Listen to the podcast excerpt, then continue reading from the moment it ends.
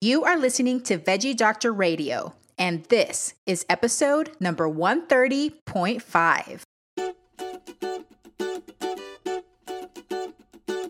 Welcome to Veggie Doctor Radio. I am your host, Dr. Yami, board certified pediatrician, certified lifestyle medicine physician, certified health and wellness coach, author, speaker, mother, wife, and human being. I passionately believe in the power of diet, habits, and mindset in sparking and sustaining well being and joy in our lives.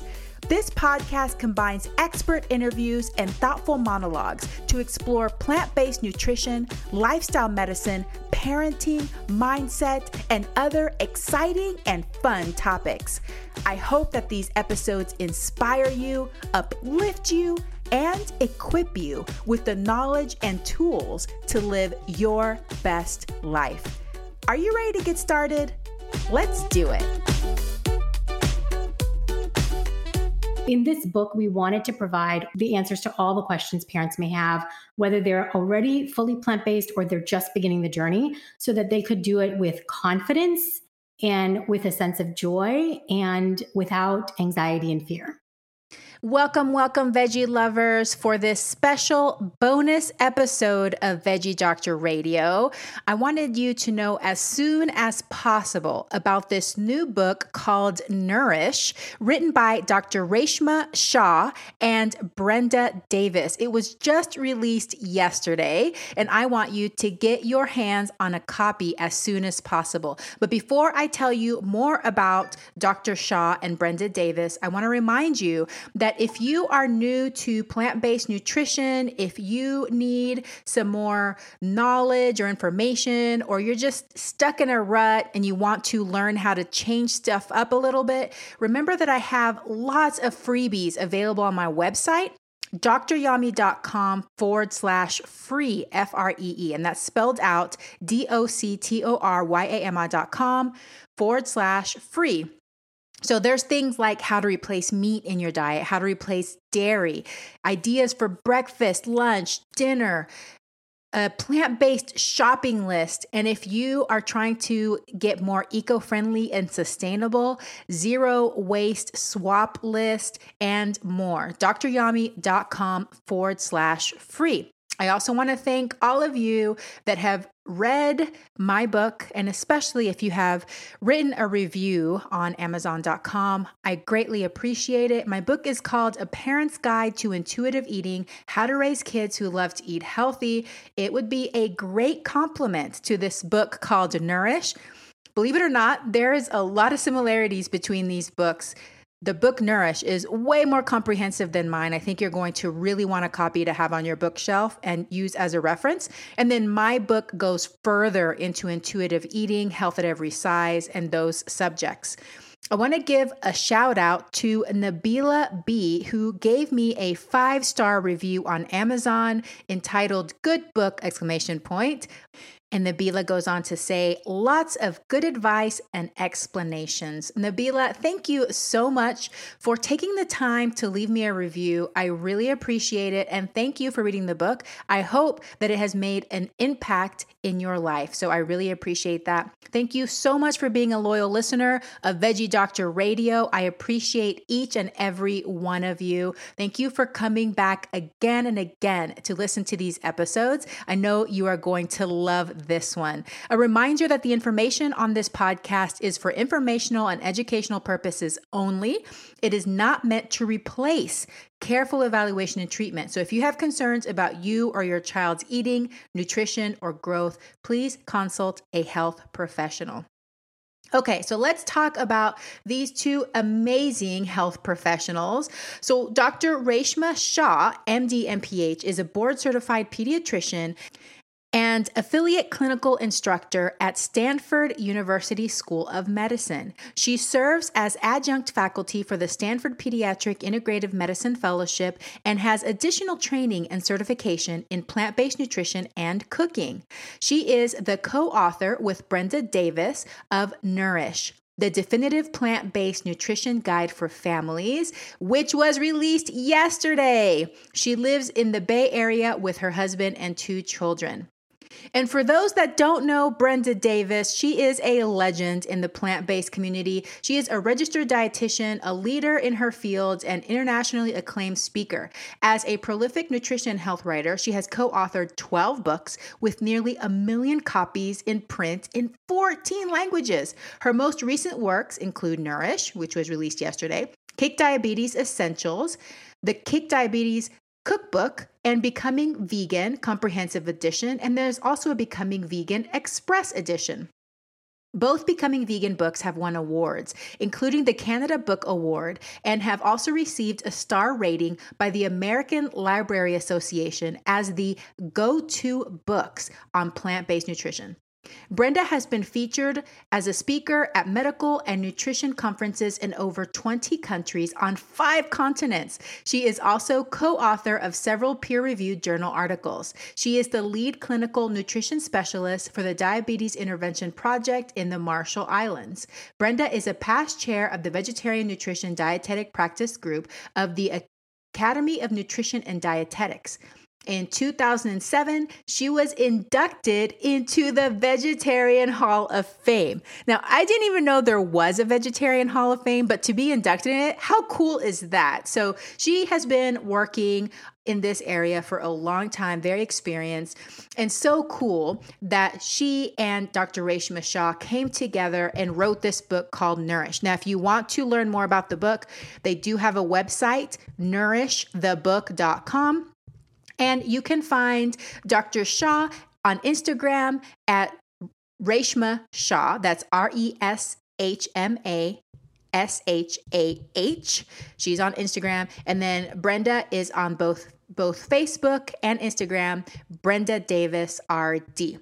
So in this discussion, we talk about their book Nourish, why they wrote it, why they think the future of food is plants, how families should utilize this book, why what we feed our children is actually important, and what are the top benefits of eating more whole plant foods. We also talk about the differences between processed foods and whole foods and why it's okay and maybe even advantageous to have some processed foods. So, Brenda will tell you more about that. She'll also talk about the scientific evidence that a plant based diet is not only safe, but can be beneficial for children. We cover some nutrients of concern for people that eat a plant based diet and for people that eat any kind of diet. And how difficult is it really to get adequate nutrition and adequate essential nutrients on a plant based diet?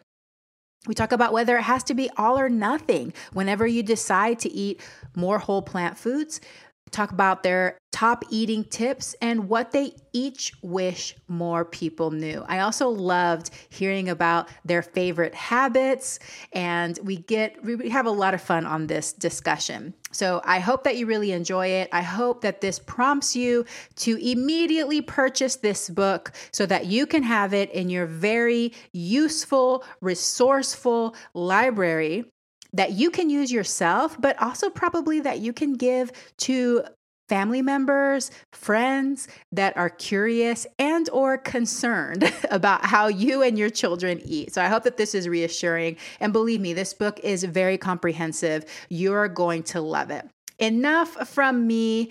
It's time now to listen to this conversation between me and Dr. Reshma Shah and Brenda Davis. Enjoy.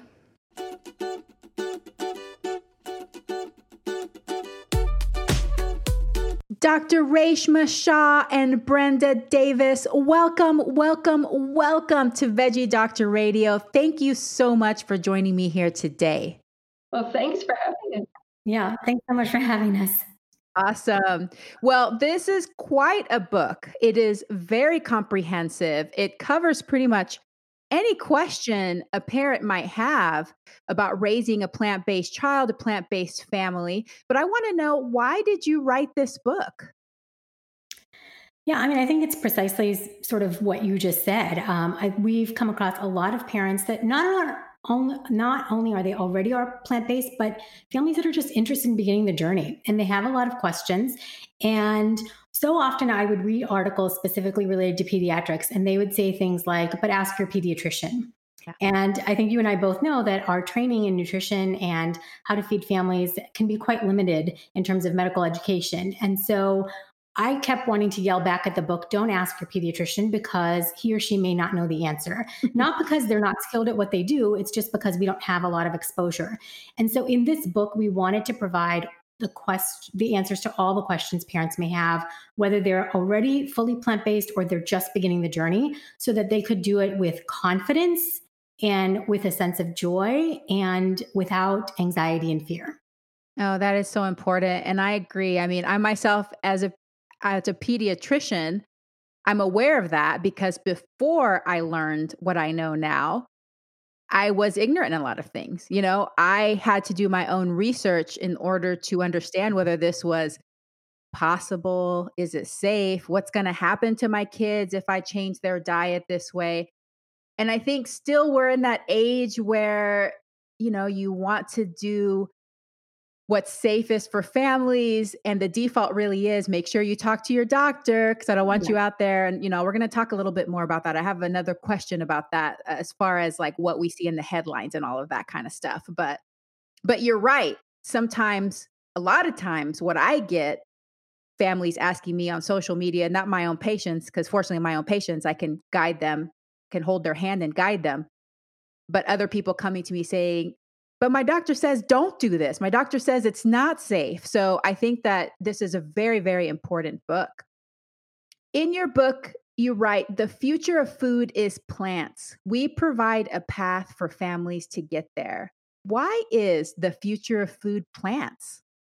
Well, I can take this one. I, I think the future of um, food is plants because consumers are, are starting to get that there are consequences to their food choices. They want cleaner food. They want more ecologically sustainable food.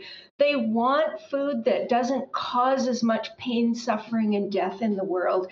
And and with a plant-based diet, it's win-win-win on all of those fronts. So it's it's something that is really appealing to the millennials and to even younger uh, individuals. And I think it's it's taking over. And I really believe uh, the future of food is plants. Well, I think you're right. I just heard the announcement that McDonald's, I don't know if you've heard about this, finally has announced that in 2021 they're going to have the McPlant. Oh. which we can have different opinions on whether that's a good thing or a bad thing, but we can see from corporations, we can see from these food companies that the demand is there. People are asking for alternatives to meat and animal products. So I think you're right. Well, before we get into some of the more specific questions, how do you envision parents and families utilizing your book? Because to me, it's almost it's so comprehensive it's it's like a reference it's like an encyclopedia of information so how are you envisioning families using this book yeah and i think that's we very intentionally divided the book into four sections and each section, each chapter can kind of stand on its own. So if you have a burning question, uh, I think oftentimes it's macronutrients and supplements where a lot of parents have specific questions. You can jump straight to that chapter. It's not like a novel. You don't have to read it from start to finish. We certainly laid it out so that it makes sense reading it start to finish. But the first section is dedicated to all the reasons why families might consider moving towards a plant based diet. So if you're needing some ammunition to kind of convince well intentioned grandparents or pediatricians or you know friends the first section will really give you the why um, its consideration. And then the second section delves very deeply into all those specifics throughout you know, from pregnancy and lactation through infancy, childhood, and adolescence. And we cover, like you said, it's we wanted it to be comprehensive and we know that there's a lot of information. We had to ask for 100 extra pages from our publisher. So it really goes into macronutrients micronutrients supplements um, specific feeding requirements through the life cycle from you know as i mentioned infant th- infancy through adolescence and then kind of wrapping up that section with what really constitutes a healthy diet and what are the actual foods that we're talking about and then the third section of the book um, is all about connecting around our d- dinner tables and issues around the dinner table from picky eaters and pediatric weight related issues. So, all those sort of extra things. And then the very last section is about connection. So, resources, tips, and then we have like over 50 plant based recipes. I think the biggest criticism we've had about the book is just, you know, wanting more recipes and more color photos. But we felt really strongly that we wanted to include recipes so that you had some idea of what to do with all this information. So, it is quite comprehensive, it is quite lengthy, but each section stands on its own, and really each chapter stands on its own. So you could start it from the beginning and work your way through, or just jump straight to the sections that feel most compelling to you. I love it. And yes, it's very well researched. So there's data, you list your references. And so it is something that people can read and trust with confidence, which I really like.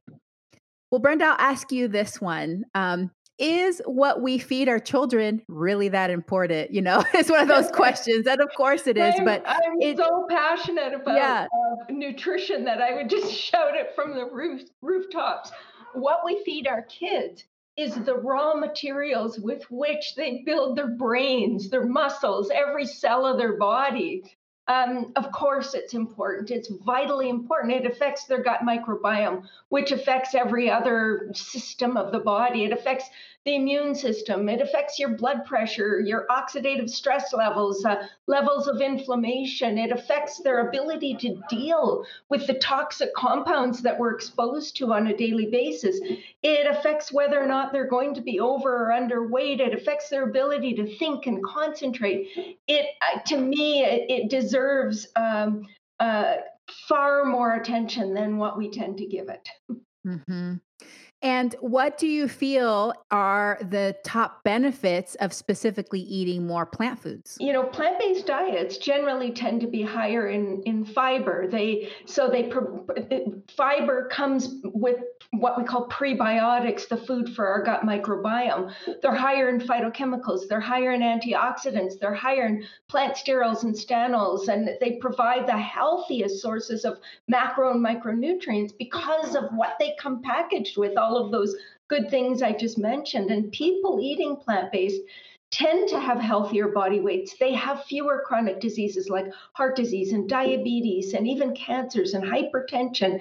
And of course, other benefits that we experience are, you know, we have a lower uh, carbon footprint. We, you know, contribute to animal suffering less. So it's just, it goes on and on. Yeah, and those are, like you said before, a lot of the reasons that people are seeking out this because they're learning more and more about these benefits. And I'll just add on top of that is just a sense of well being. You know, I find that eating this way just feels good. And I think that's really important for children in particular because children aren't thinking about heart disease or cancer. They just want to play. They want to have energy. They want to have, you know, the presence because they're especially young children. They are. They're very present. They want to be able to be there to do their playtime and to be with their friends and not have stomach aches and not have migraines and these things that might slow them down in their childhood. So I think that that's one of the biggest draws when it comes to little kids, but also adults. We just want to feel good and eating this way, especially because of the fiber and the, you know, all the antioxidants, it feels good. I like to to champion that feeling good part. All right. Well, let's talk about processed food because whenever we talk about plant foods, a lot of times we're emphasizing whole foods as well because there's specific benefits, not just to plant foods, but to eating foods in their whole forms. But when it comes to food processing, it's not just processed, unprocessed. There's lots of different levels. And even when we eat plant foods, some foods that are a little bit processed might be okay. So let's talk about the different levels of processed foods that you guys outlined in your book. Yeah, and I think uh, you kind of uh, brought a really important point to light, which is when we talk about processed foods, I think it depends on two things. It depends on the degree to which the food is processed and the frequency with which we, you know, serve these foods to our family. So, Mhm. in terms of processed foods, you know, it's really easy to see that an apple or broccoli is not a processed food. It comes straight from the ground and we just sort of eat it. Um, so it goes from completely unprocessed to minimally processed. So things that you might do, um, like you know, making tofu or tempeh or things like that, where you do alter the food in some way, but it still sort of maintains its nutritional quality. Um, and then you kind of just move up to the really highly ultra ultra processed foods, where I think those are typically the foods where when you look at the ingredient list, it becomes really difficult to pronounce some of the things. Um, and I think Brenda and I, our approach is um, that you really need to do the best that you can. And striving for a diet that completely eliminates processed foods, I think it's gotten sort of a bad rap it's not practical and it's not realistic. And I think it puts a lot of pressure on families. So our mm-hmm. preference is eat real whole foods that you, you know, don't have a lot of ingredients and you understand what it is. And then if you even enjoy some of these ultra processed foods from time to time, if especially if that's a way for your family to make the transition towards a plant-based diet, it's perfectly fine. And I think that one of the things we were really committed to doing is to making this easier and more accessible for families so that it doesn't last for a few days, but it lasts for a lifetime. And if being able to sort of eat a more processed burger during a family celebration makes you feel like you can sustain this way of living, then we give it two thumbs up. But again, focusing on the things that a plant based diet is centered around, which is fruits, vegetables, whole grains, nuts, beans, seeds. And then yeah. processed food. Sometimes actually processing processing a food can actually add to the nutritional quality. So if we're fortifying our plant-based milks, um, and for little ones, we know that sometimes if their diet is really full of fiber, it can become difficult for them to meet their caloric requirements. So using some refined grains, um, especially for little ones, is not such a bad idea. Mm-hmm, mm-hmm. Yes, all good points. And it doesn't have to be all or nothing. And we do live in the real world, right? I mean, and I've definitely been, I'm one of those people that I can go pretty extreme. So I've tried to be like 100% whole, you know, like nothing processed. And, you know, it's one of those things that maybe it's a privilege sometimes to be able to do that. Not everybody can do that anyway, but it is more difficult. And sometimes it just, adds more stress to your life to trying to make every single thing from scratch and you know not use some processed foods that make it easier to just create a meal quickly for your family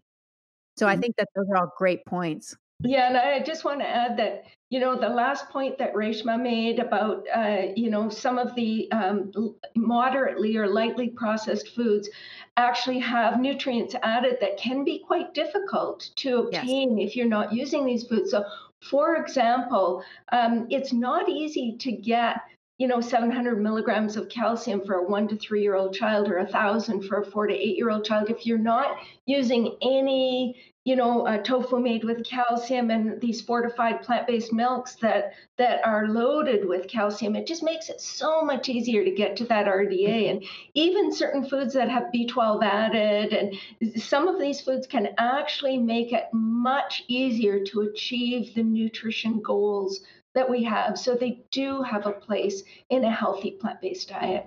I love it. Well, speaking of nutrients and, and those kinds of things. Let's talk for a second about evidence. And Brenda, you're just prolific. You've written so many books, and I know that you're very passionate about talking about this as well. But can you review briefly what scientific evidence we have that a plant-based diet is safe and or beneficial for children? Mm-hmm. Well, um, I, you know, I have to tell you, uh, when I was in school, and we're talking 1970s, 19 early, late 70s, early 80s, uh, we learned that you know plant-based diets were just dangerous for children period. But over the past several decades we've actually had studies some of which were long-term studying uh, studies following children from the time they were born to the time they were in their 20s some were just fairly large studies of, of children uh, between the ages of 0 and 10 years. And so we've had a variety of studies uh, that have been released that have demonstrated that completely plant-based children can achieve normal growth and development. And and so we now the largest um, you know nutrition organization on the planet actually has a position statement and it's an evidence-based position statement, and this is the Academy of Nutrition and Dietetics, and they very clearly state that well planned plant based diets are safe and adequate um, during all stages of the life cycle from pregnancy and lactation through infancy, childhood, adolescence, adulthood, for athletes, the whole nine yards. And of course, well planned being the operative words here. So they do need to be well planned. But we also see studies showing that children eating plant based diets actually enjoy some significant benefits. So, plant based diets tend to um, score higher on diet quality indexes. Children uh, who are eating plant based tend to eat more fruits and vegetables. They tend to eat more beans, more whole grains. They tend to eat fewer salty snacks and fewer, you know, uh, sugar laden sodas. And, and so they tend to have healthier body weights. They have lower blood pressure. They just do well in many respects. So um, I think those are, uh, you know, sort of the key findings, and and um, I think parents can feel really comfortable with that. Yeah, and I, I think that's a really great point that you talk about how at the beginning of your career you're told basically this is dangerous, don't do it. These kids are going to get all sorts of deficiencies because it takes a long time for the literature and the learning to change, whether it's in nutrition, dietetic school, or whether it's in medical school. Uh, Dr. Shah, I don't know if you were taught the same thing too, but I didn't get very much nutrition in medical school. And basically, all I remember is the scary stories about deficiencies. like, you're everybody's gonna die if you don't eat meat. Basically, it was just like you have to do this. It's it's a requirement. It's necessary. So I think it does take time for those recommendations to change because a lot of doctors and professionals are being taught the old information still. So it's very important to learn about the new evidence that supports this way of eating. Well, let's move on to nutrients of concern because, as you mentioned, you know, the operative word in the statement is well planned. So, there are some things that we need to think about. So, when it comes to children eating a plant based diet, and you were talking about calcium and B12, but let's more specifically delve into that. What should parents be aware of when they're going to raise their children on a plant based diet and plan for? I'll let Brenda talk about the specifics, but the one thing I just wanted to sort of preface is, is as a pediatrician, I've definitely treated nutrient deficiencies. You know, I'm sure you've seen iron deficiency anemia. I've seen kids with rickets, you know, from vitamin D deficiency, and those were not plant-based kids. So I think it's it's very important to talk about nutrients of concerns for plant-based kids, but I also think that um, a lot of this there's overlap with omnivorous children as well. And um, so the, the key nutrients of concern, we already mentioned vitamin B12, of course, because uh, plants, unless they're fortified with B12, are not reliable B12 sources. Um, vitamin D is a concern not just for plant based kids, but for all kids. Uh, but there tends to be um, a slightly less vitamin D fortification within sort of that plant-based world than there there there is in the omnivorous world, and also vitamin D is in eggs and fish and so forth. So so we do need to be conscious of vitamin D, and iodine can be an issue if you're not using seaweed or iodized salt. But that's you know, and, again, it's true for everyone. Although in the omnivorous world, fish is a pretty rich source of iodine and dairy products because we clean the the you know the equipment we use to milk cows with iodine. Uh, and then, uh, so those are the really the key nutrients of concern. And then other nutrients that that are are potentially of concern are iron, which is a concern for all children. Um, zinc can be an issue uh, uh for plant-based children uh, if they're eating a diet that is really limited. So it's mostly just uh, unleavened breads and not much else. And so we don't see that in North America. We don't see it in Europe much. We see it in developing countries where the diet is really, really limited. Then the other nutrient that pops up from time to time is uh, omega 3 fatty acids. And of course, you know, plants like chia seeds and flax seeds and hemp seeds are all good sources of alpha linolenic acid, which is one of the omega 3s. But the long chain omega 3s that are more biologically active and important for brain health and all of that, um, we can convert those plant fats uh, technically to these longer chain omega 3s. But generally, in, in 100% plant based people, the levels in the blood are a little bit lower than what they are in omnivores who consume fish.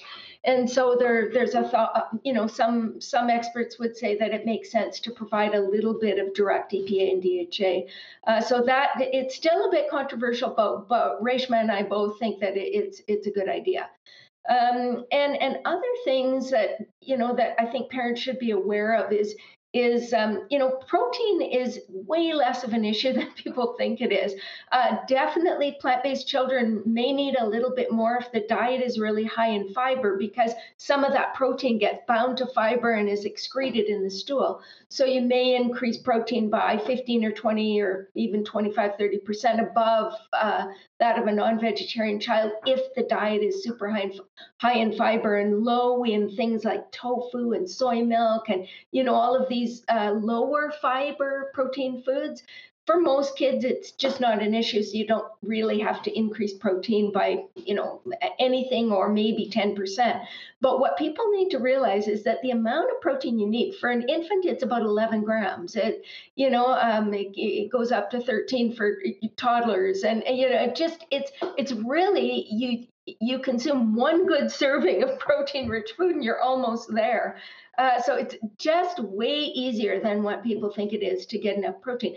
The other thing that I would say to be conscious of is that we can overdo fiber. Uh, in in plant-based diets and and if you overdo fiber and that that means that um, children get full because there's so much fiber they get it, the diet ends up being too bulky. And so they don't get enough calories and concentrated nutrients if they're getting that much fiber. And so it does make some sense to include some more refined foods like uh, for example pasta or tofu or you know uh, some of these um, uh, veggie you know products can be helpful to reduce the total fiber intake a little bit. You still want to be getting a reasonable reasonable amount of fiber. You definitely do not want to be sprinkling bran all over the food. Uh, we get plenty of fiber from the whole foods, um, and sprinkling bran will just further reduce mineral absorption. Yes. And I get especially concerned when there's families that want to raise their very young children on raw diet, things like that, because then it's just so much bulk and so low in calorie density that that can become an issue. Nice buns, soft, fluffy, and ultra low net carbs. Discover Hero Bread, the delicious ultra low net carb bread with incredible taste and texture. Hero Bread has zero grams of sugar and is under 100 calories per serving. Plus, high in fiber with 5 to 10 grams of protein per serving. Order from hero.co now and get 10% off your first purchase with promo code AH10. That's 10% off with code AH10. H E R O.co. When everyone is on the same page, getting things done at work is easy. No matter what you do or what industry you're in, how you communicate is key. Everything you type is equally important to collaboration, and Grammarly can help. Think of it as your AI writing partner, empowering you to communicate effectively and efficiently so you can make a bigger impact in the workplace.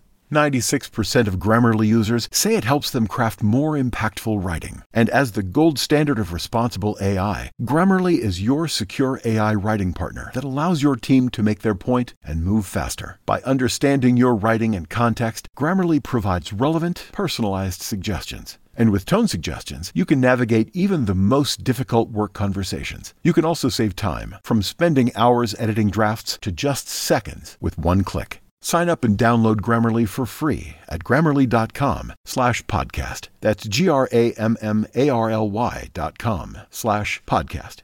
Easier said, done. But I will say too, as a pediatrician, following kids, the majority of kids, when they are eating plant-based, a variety of foods, they just grow great. And you don't really have to be so worried about them eating too much of this or too little of that. You just provide a good mix of different whole plant foods and they tend to do really well. Right. And if I could just add one more thing since you brought up the raw foods, I think one of the biggest concern with 100% raw food diets is it eliminates a lot of, you know, when you cook foods, you you make them a little more concentrated in calories, but it essentially eliminates legumes unless you're sprouting some lentils and and a lot of the grains as well and the the legumes are critical for protein iron zinc and when you remove those or just limit it to a few sprouted lentils on a salad or something it is not enough for children yes it's absolutely. even questionable for for many adults as well so mm-hmm. yeah it, i mean and you just have to eat so much all the time which i love eating but it's still a lot Okay, great. I think that those are all really great tips that you have. So, whenever you're talking to families about raising their children on plant based diets, transitioning their families to plant based diets, you know, we have this caution to make sure that you're thinking about it, make sure that you're planning for it. But how careful do you really have to be? I mean, is it very difficult to get the adequate nutrients, or is it just something that you have to be aware of and thinking about?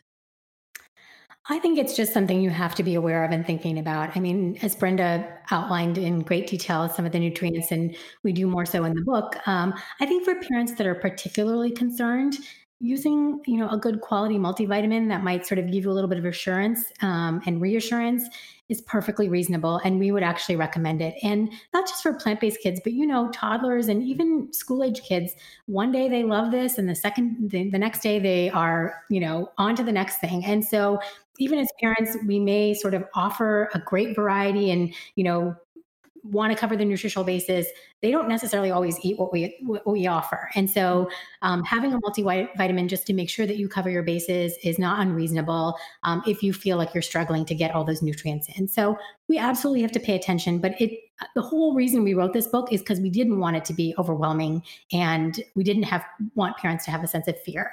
Yes, thank you. And I I'm so on board with the multivitamin. I know that that can be controversial too because the AAP doesn't necessarily recommend that children have multivitamins to say most kids can get what they need from the diet. Obviously, this is a little bit of a different situation.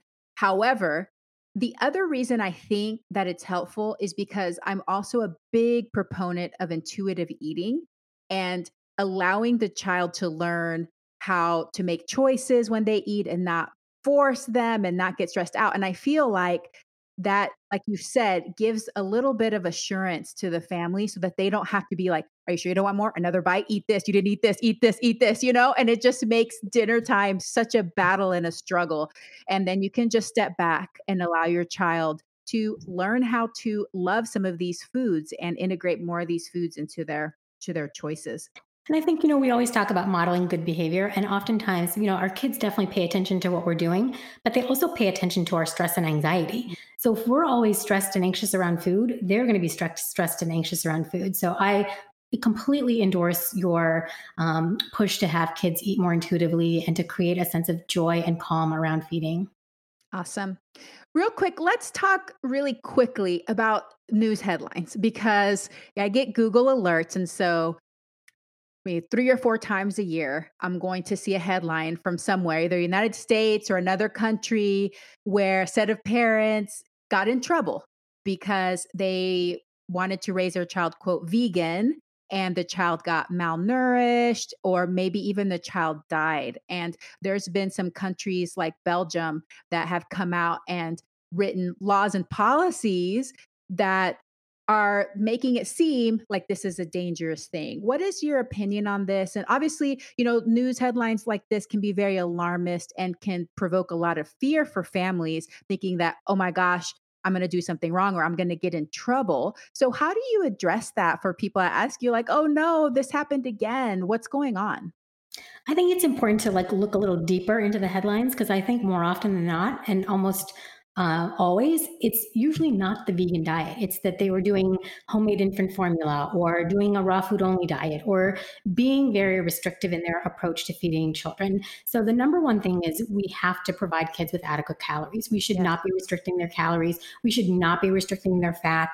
Um, I mean, we want to do it with wholesome foods, but it should definitely not be restricted in any way. And most often, when kids are failing to thrive or having poor growth or poor development, it's related to um, this, the restrictions, you know. So I, I think a lot of the earlier studies that looked at some of these headline grabbing kind of things like poor growth, they often followed very restricted diets. Some of the earlier communities, vegan communities, they didn't participate in regular healthcare. They didn't immunize their children. They didn't use fortified foods. So we absolutely do not endorse those sorts of restrictive diets. Um, but I think you know the headlines they're meant to grab views and clicks and things like that. So I think the first step is just do a little research and kind of find out was this really a well planned, abundant vegan diet, or was it sort of one of these more um, risky kind of diets that sometimes people think are healthy for children, which absolutely are not. Mm-hmm. And I think what really, really bugs me is is that we see um, uh, people who provide for their children a standard American diet that is literally um, you know, it revolves around these ultra processed foods. Everything from their, you know, their breakfast cereal, which is 50% sugar, to all of the fast food meals they're eating. We see children who are morbidly obese. We see children with type 2 diabetes when they're 10 years of age. Nobody says, oh, that was because of that omnivorous diet.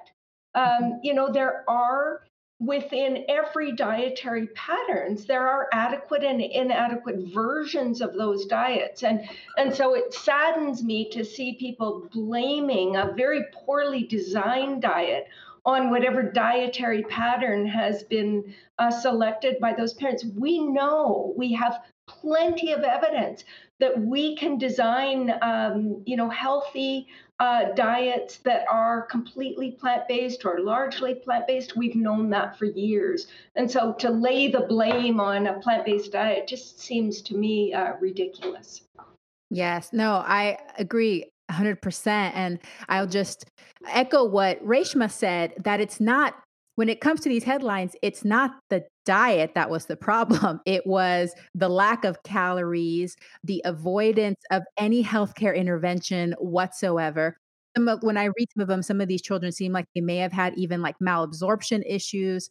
So I think that's just to just bring this home is, you know, take it with a grain of salt. Know that they're trying to uh, sensationalize these things because it does grab attention, but there's plenty of evidence to show.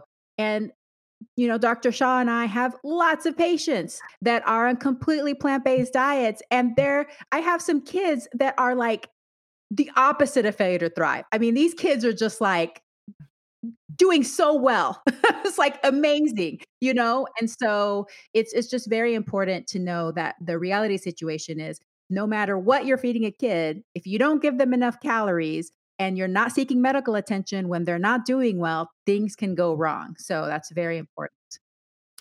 Well, let's uh, change gears a little bit and talk about the all or nothing approach. I love how in your book, you know, you're writing this to support plant based families and raising plant based children, but you do talk about that it doesn't have to be all or nothing. So, can you talk a little bit more about that? when it comes to health and well being, does it have to be all or nothing? Um, can there be some families that choose to integrate more whole plant foods or start replacing some of their animal products with whole plant foods? Can this be healthy? And if so, is there a level that you would encourage these families to aim for if they know that they don't want to eliminate animal products 100%? Where can they start? Yeah, I mean, I think there's there's so many different approaches, and I think it's very individual to each family and their circumstances. It depends where they're starting. It depends what kinds of resources they have, but it depends on what kind of support they have. So I absolutely think that there is room for everybody, no matter how plant. even if it's just that you're committing to wanting to eat more plants and not change anything else about your diet, like you're not going to give up animal foods, you will benefit from including more plant foods. And I think for older children, I mean, Brenda has the experience of her children being plant based and vegan essentially since the time they were very, very little. And my family, we made the transition when my kids were a bit older. So our approaches and our experiences are a little bit different. Mm-hmm. And we were both able to do it successfully. So I think involve your family, see what your children, your partner are amenable to. And then the more that you can create sort of a calm environment where people are collaborating rather than fighting I think the easier it's going to be. So, one of the first places I say is if you are, uh, most people already eat plant based meals. They don't call it that, but they eat oatmeal, they eat pasta with marinara sauce, they eat a variety of plant foods. And if you're, if you have certain things that your kids and your family already enjoy, just do a little bit more of that. That can be a first step. Um, other things, uh, when we were kind of almost there, when we were sort of towards the end, what, what a compromise that worked really well for us is we were plant based at home, and then I didn't worry too much about what they did outside the home. And so I think there are different approaches. Start by just increasing the number of plant based meals that you serve at home, um, trying to do more of them, and then just kind of move forward at a pace that feels comfortable. If you're sensing a lot of tension and anxiety and conflict, it's time to back off and just hit the refresh button, have a family meeting, and kind of because I, I made all the mistakes. I came at it, you know, I'm sure a lot of people that go plant based, they have a lot of enthusiasm and they're going to sort of change everything all of a sudden. And my family sure did let me know when I needed to make adjustments. So listen to your family. And at the end of the day, just approach it with a sense of love. I think you can't go wrong if you do it that way. Yes. And Brenda, can you tell me about what you would recommend if there's a family at the beginning, they're just starting out and they're like, okay, I want to start making some changes. What would be the animal products or foods that are a little bit more high risk that maybe they can start cutting down on or replacing? What would be on your wish list for them? Well, uh, for me, I would say the first thing to go should be processed meats. Um, we know they're you know, labeled in the group one uh, as a group one human carcinogen by the World Health Organization. Uh, they, they, we just know the consequences of consuming them are increasing your risk of chronic disease, increasing your risk of obesity, all of those things. So to me, that's the first thing to go. The second thing would be anything that's deep fried. So any of the deep fried, you know, chicken and deep fried meats and that stuff should be next to go. And then I would I would start to reduce red meat and then and then poultry. And I would say, you know, and and I know a lot of uh, health uh, plant-based promoters would actually uh, disagree with me. They would say dairy should be the first thing to go, and I would I would not agree with that. I would say the last thing to go would be dairy, eggs, and fish, and and I would just slowly be reducing those. Um, but yeah, that that would be my order. yeah, I think I think that your list makes a lot of sense for sure. And when it comes to the the components of those foods that might be causing us health risks. I think I'm one of those dairy people. The reason I am, though, is because I feel that we've made it so easy to replace dairy. You know, like I, even here, I live in a small town and there's like 50 bazillion different types of plant milks. I mean, there is no deprivation because they have at least five or six different kinds of plant based ice creams, you know? So, but it's getting easier to replace some of the other things if somebody wants to have that one to one sort of replacement to make it seamless in their lifestyle. But I agree, those processed meats, there's just, there's no way around it. I mean, there's enough evidence to show that they can cause us real harm. So and and I can remember 30 years ago, uh, the dairy replacements were disgusting. I mean, they were so bad. The cheeses tasted like plastic. The milk was, you know, with lumps in it. It was just horrible. And today, they are amazing. So it is so much easier. The nut cheeses are incredible. You can even make them yourself. It's it's really a different world. So it is way easier now. Yeah, I've heard the stories from the old days. And I guess I'm glad I didn't have to make as much sacrifice as y'all did back in the day because it seems pretty easy to me. it's pretty nice. Um, in your book, you lay out your top 10 healthy eating tips. Can we just briefly go over those? I thought they were really wonderful. Yeah, and you know what? I actually don't have the exact tip, tips, but um, one of the things that we talk about is just uh, we already mentioned about adding things in. So just you know, if you're making a salad, throw in some. I love adding even fruit, so diced apple or carrots. Um, if you're making a super stew, add in the greens. Um, that's a great way to sort of boost the nutritional quality of the foods that you're eating. Um, I think also using mealtime as an opportunity to provide additional nutrition, I think, of, uh, excuse me, snack time. So snacks are essentially mini meals. Mm-hmm. So instead of reaching for the snack packs and snack type foods, I think you could serve up, you know, a bowl of leftovers. Makes a great snack. Um, Brenda, I think are you, do you have the rest of the list with you? Were you looking that well, up? I, I just opened the book and I went, oh yeah, we had, Yes, I did that. uh, but uh, yeah, so I mean, you know, for me, uh, I would add in um, make cooking at home a family affair. Get kids involved in food preparation. Uh, make sure that that there's variety and balance in your meals. So you want something from every food group. Uh, you want to think variety and color. I, I, to me, the greater the variety, the greater the color, the more concentrated all those protective nutrients. I would say drink water. Uh, just really focus. I mean, certainly having some non dairy milks can be fine as well, of course. Um, but we just don't want the sugar laden uh, beverages and and of course you want to you want to skip the highly processed foods. Um, i would say also to to one of the things that i like to do is to keep um, some prepared foods in the fridge. So i always have at least one cooked grain at least one cooked legume. I always have a big salad and a healthy homemade dressing. And so you can put together a breakfast bowl in an instant. You can put together a dinner bowl. You can put together a big main meal salad. There, it's always really fast and easy that that way. Um, and and then of course you want to make sure that that you've got sources of of the nutrients that that may be uh, short in the diet. Um, let's see other things. Uh, keep your intake of added fat, sugar, and salt uh, reasonable, but especially sugar and salt. You know, it's interesting. The American Heart Association actually says no added salt up to two years of age. So they're saying, you know, none for babies. And then after that, uh, from, you know, three years of age up into the teen years, it should be no more than six teaspoons a day. Well, one 12 ounce soda, a small soda, is, a, is 10 or 12, you know, teaspoons of sugar. Uh, you get t- 10 teaspoons of sugar from a cinnamon bun or you know a lot of these sweet foods some ice cream. So it it can add up very very quickly. Six teaspoons is not a lot. And then added um, uh, uh, salt. Well we don't want small children to be getting much more than uh, about 1200 uh, milligrams a day. Uh, and and it can increase their blood pressure when they're having more. And and they could have one kids meal at a fast food place and come in higher than 1200 milligrams. So I think we just need to be aware of that as well.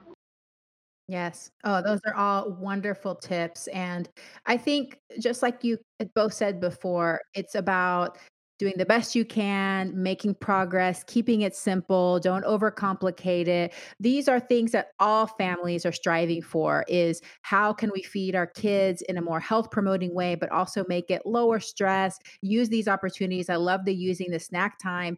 You know, that's an opportunity to get more whole plants in there. So, okay, awesome. Well, I want to know from each of you, what do you wish more parents knew? I think that I wish more parents knew that eating more plant based is not restrictive. It's so delicious, it's abundant, and it provides an opportunity for your family to explore like a variety of cuisines. Mm-hmm. For me, I, when I think about plant based foods, I know a lot of people categorize that as being a restrictive diet. And I don't think there could be anything further from the truth. And and I didn't share our answers. My answer was exactly, uh, you know, when I thought about this question, I thought if people only knew how delicious um, whole plant foods, when you when you sort of retrain your palate to enjoy the flavors of whole foods, uh, it's just such a revelation, and you enjoy. I think you enjoy food so much more uh, you're not washing out the real flavor with sugar and salt and all of these things. And and uh, so I just wish people would know how fabulous plant-based foods can be and how powerful their effect on health can be. So you know, I look at people all the time who have a reversible disease like you know diabetes is often completely reversible. Heart disease is often largely reversible. And i often think if they only knew that changing their diet to something that is you know every bit or more delicious than what they're currently eating could actually dramatically improve um, you know their disease and even put them into remission and dramatically improve their quality of life and increase the number of years that they can actually enjoy doing things um, wouldn't you know most people would want to at least give it a shot i would think mm-hmm. uh, so i wish people knew that as well Yes, so powerful. And it's true. I agree with both of you that when I transitioned to a plant based diet, I eat a way greater variety of foods than I did before. There's 400 different kinds of edible beans alone. I mean, that's like so many more foods than people usually eat. They think, oh, if I don't, if you don't eat animals, what are you going to eat? I mean, so much, so much. It, it's unlimited. There's so many things I haven't even tried that I would like to try someday. So that abundance and then the power of well-being and longevity, which just it's icing on the cake, but you know, plant-based, low sugar, you know, whole foods icing on the cake, obviously. Okay. Also, I want to know from each of you what personal habit are you most proud of? How did you develop it and how do you maintain it? So, for me, I think it's just the ritual that we've created around family dinner. I think it's a really important thing. And I have maintained it by making a lot of mistakes in the beginning. And I think letting go of the idea that it has to be perfect, or I remember I used to buy these conversation cards because I thought it has to be a really delicious, healthy, meal. Everyone has to be happy. We all have to be engaged in deep conversation. And that put a lot of pressure on me. And it certainly put a lot of pressure on everyone else in my family. So I think just the ritual that we've created, not putting a lot of pressure on myself. And I will tell you that it's the part of the day that I look forward to the mm-hmm. most. And most days, I think my family would agree. And Dr. Shah, how many kids do you have? So I have two kids. I have a 15 year old and an 18 year old. Oh, how fun. I have one 15 year old and I have an 11 year old. So, yeah. yes, those family meals.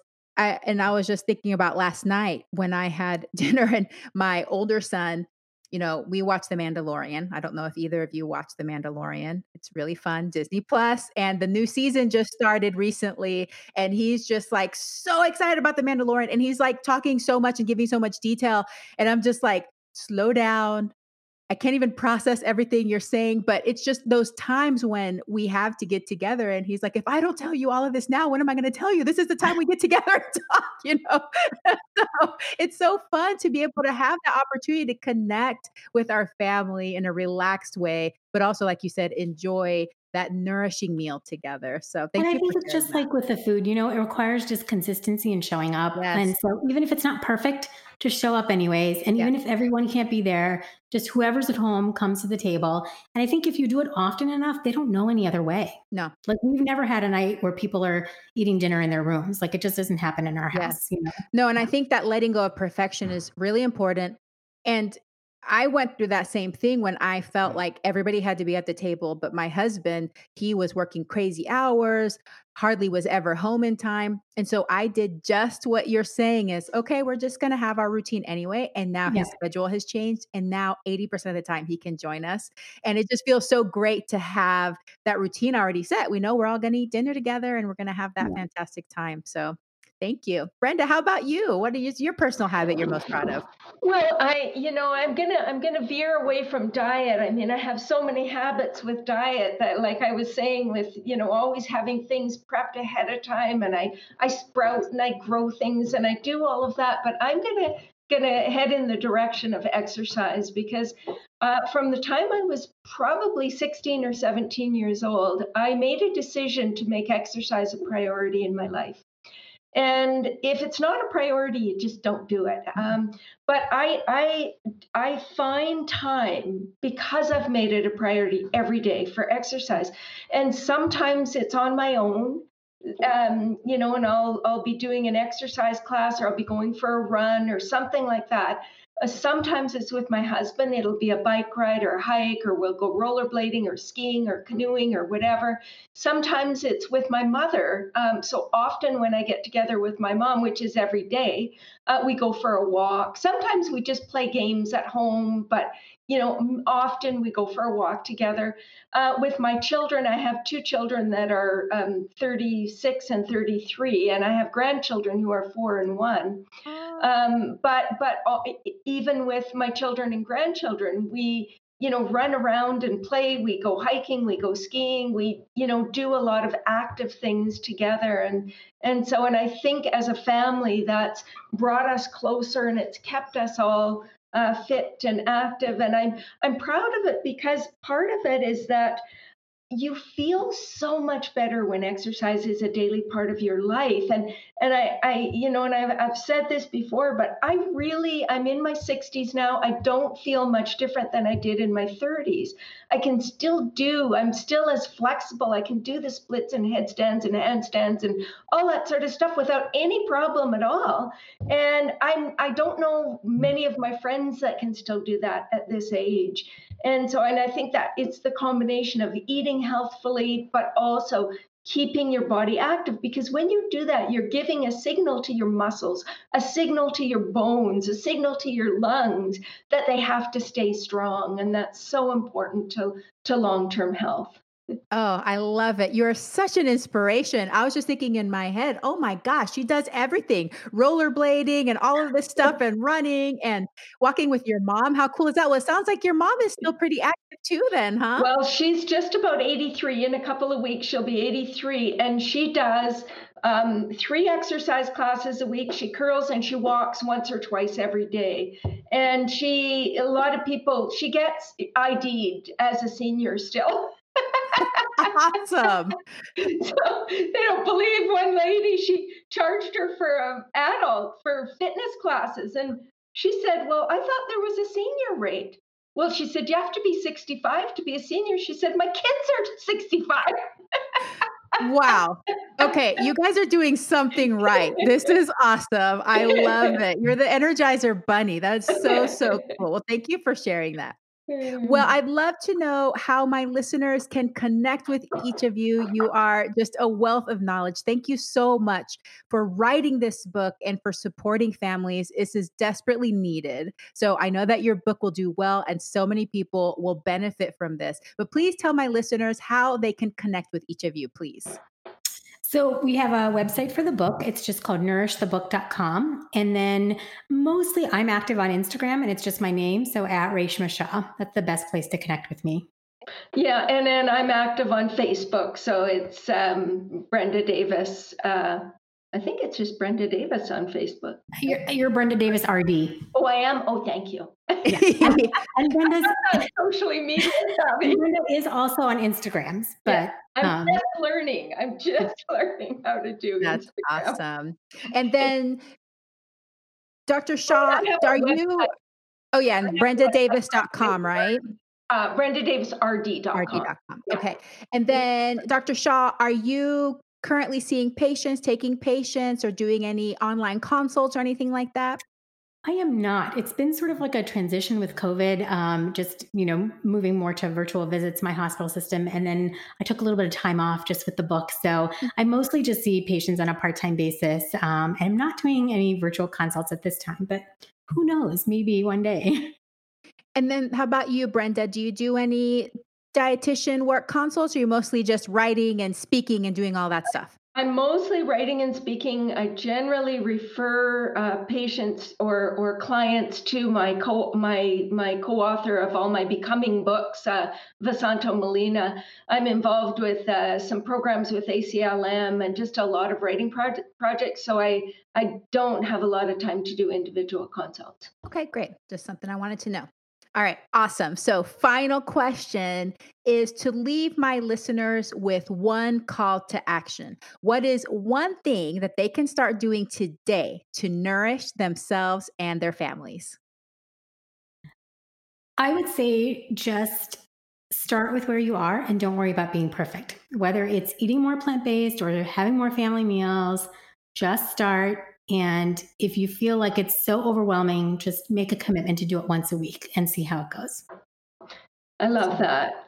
Uh, uh, uh, what I would add is is to spend some time getting educated, um, just reading books, watching videos, uh, going on to to uh, websites for fun recipes, uh, and then, you know, look at adding, as as Reshma said, adding, you know, one add one fresh fruit to breakfast, add one fresh vegetable to lunch and dinner, and um, you know, just keep yourself immersed in that in the plant-based world, and it will give you inspiration and ideas, and you'll get excited about it.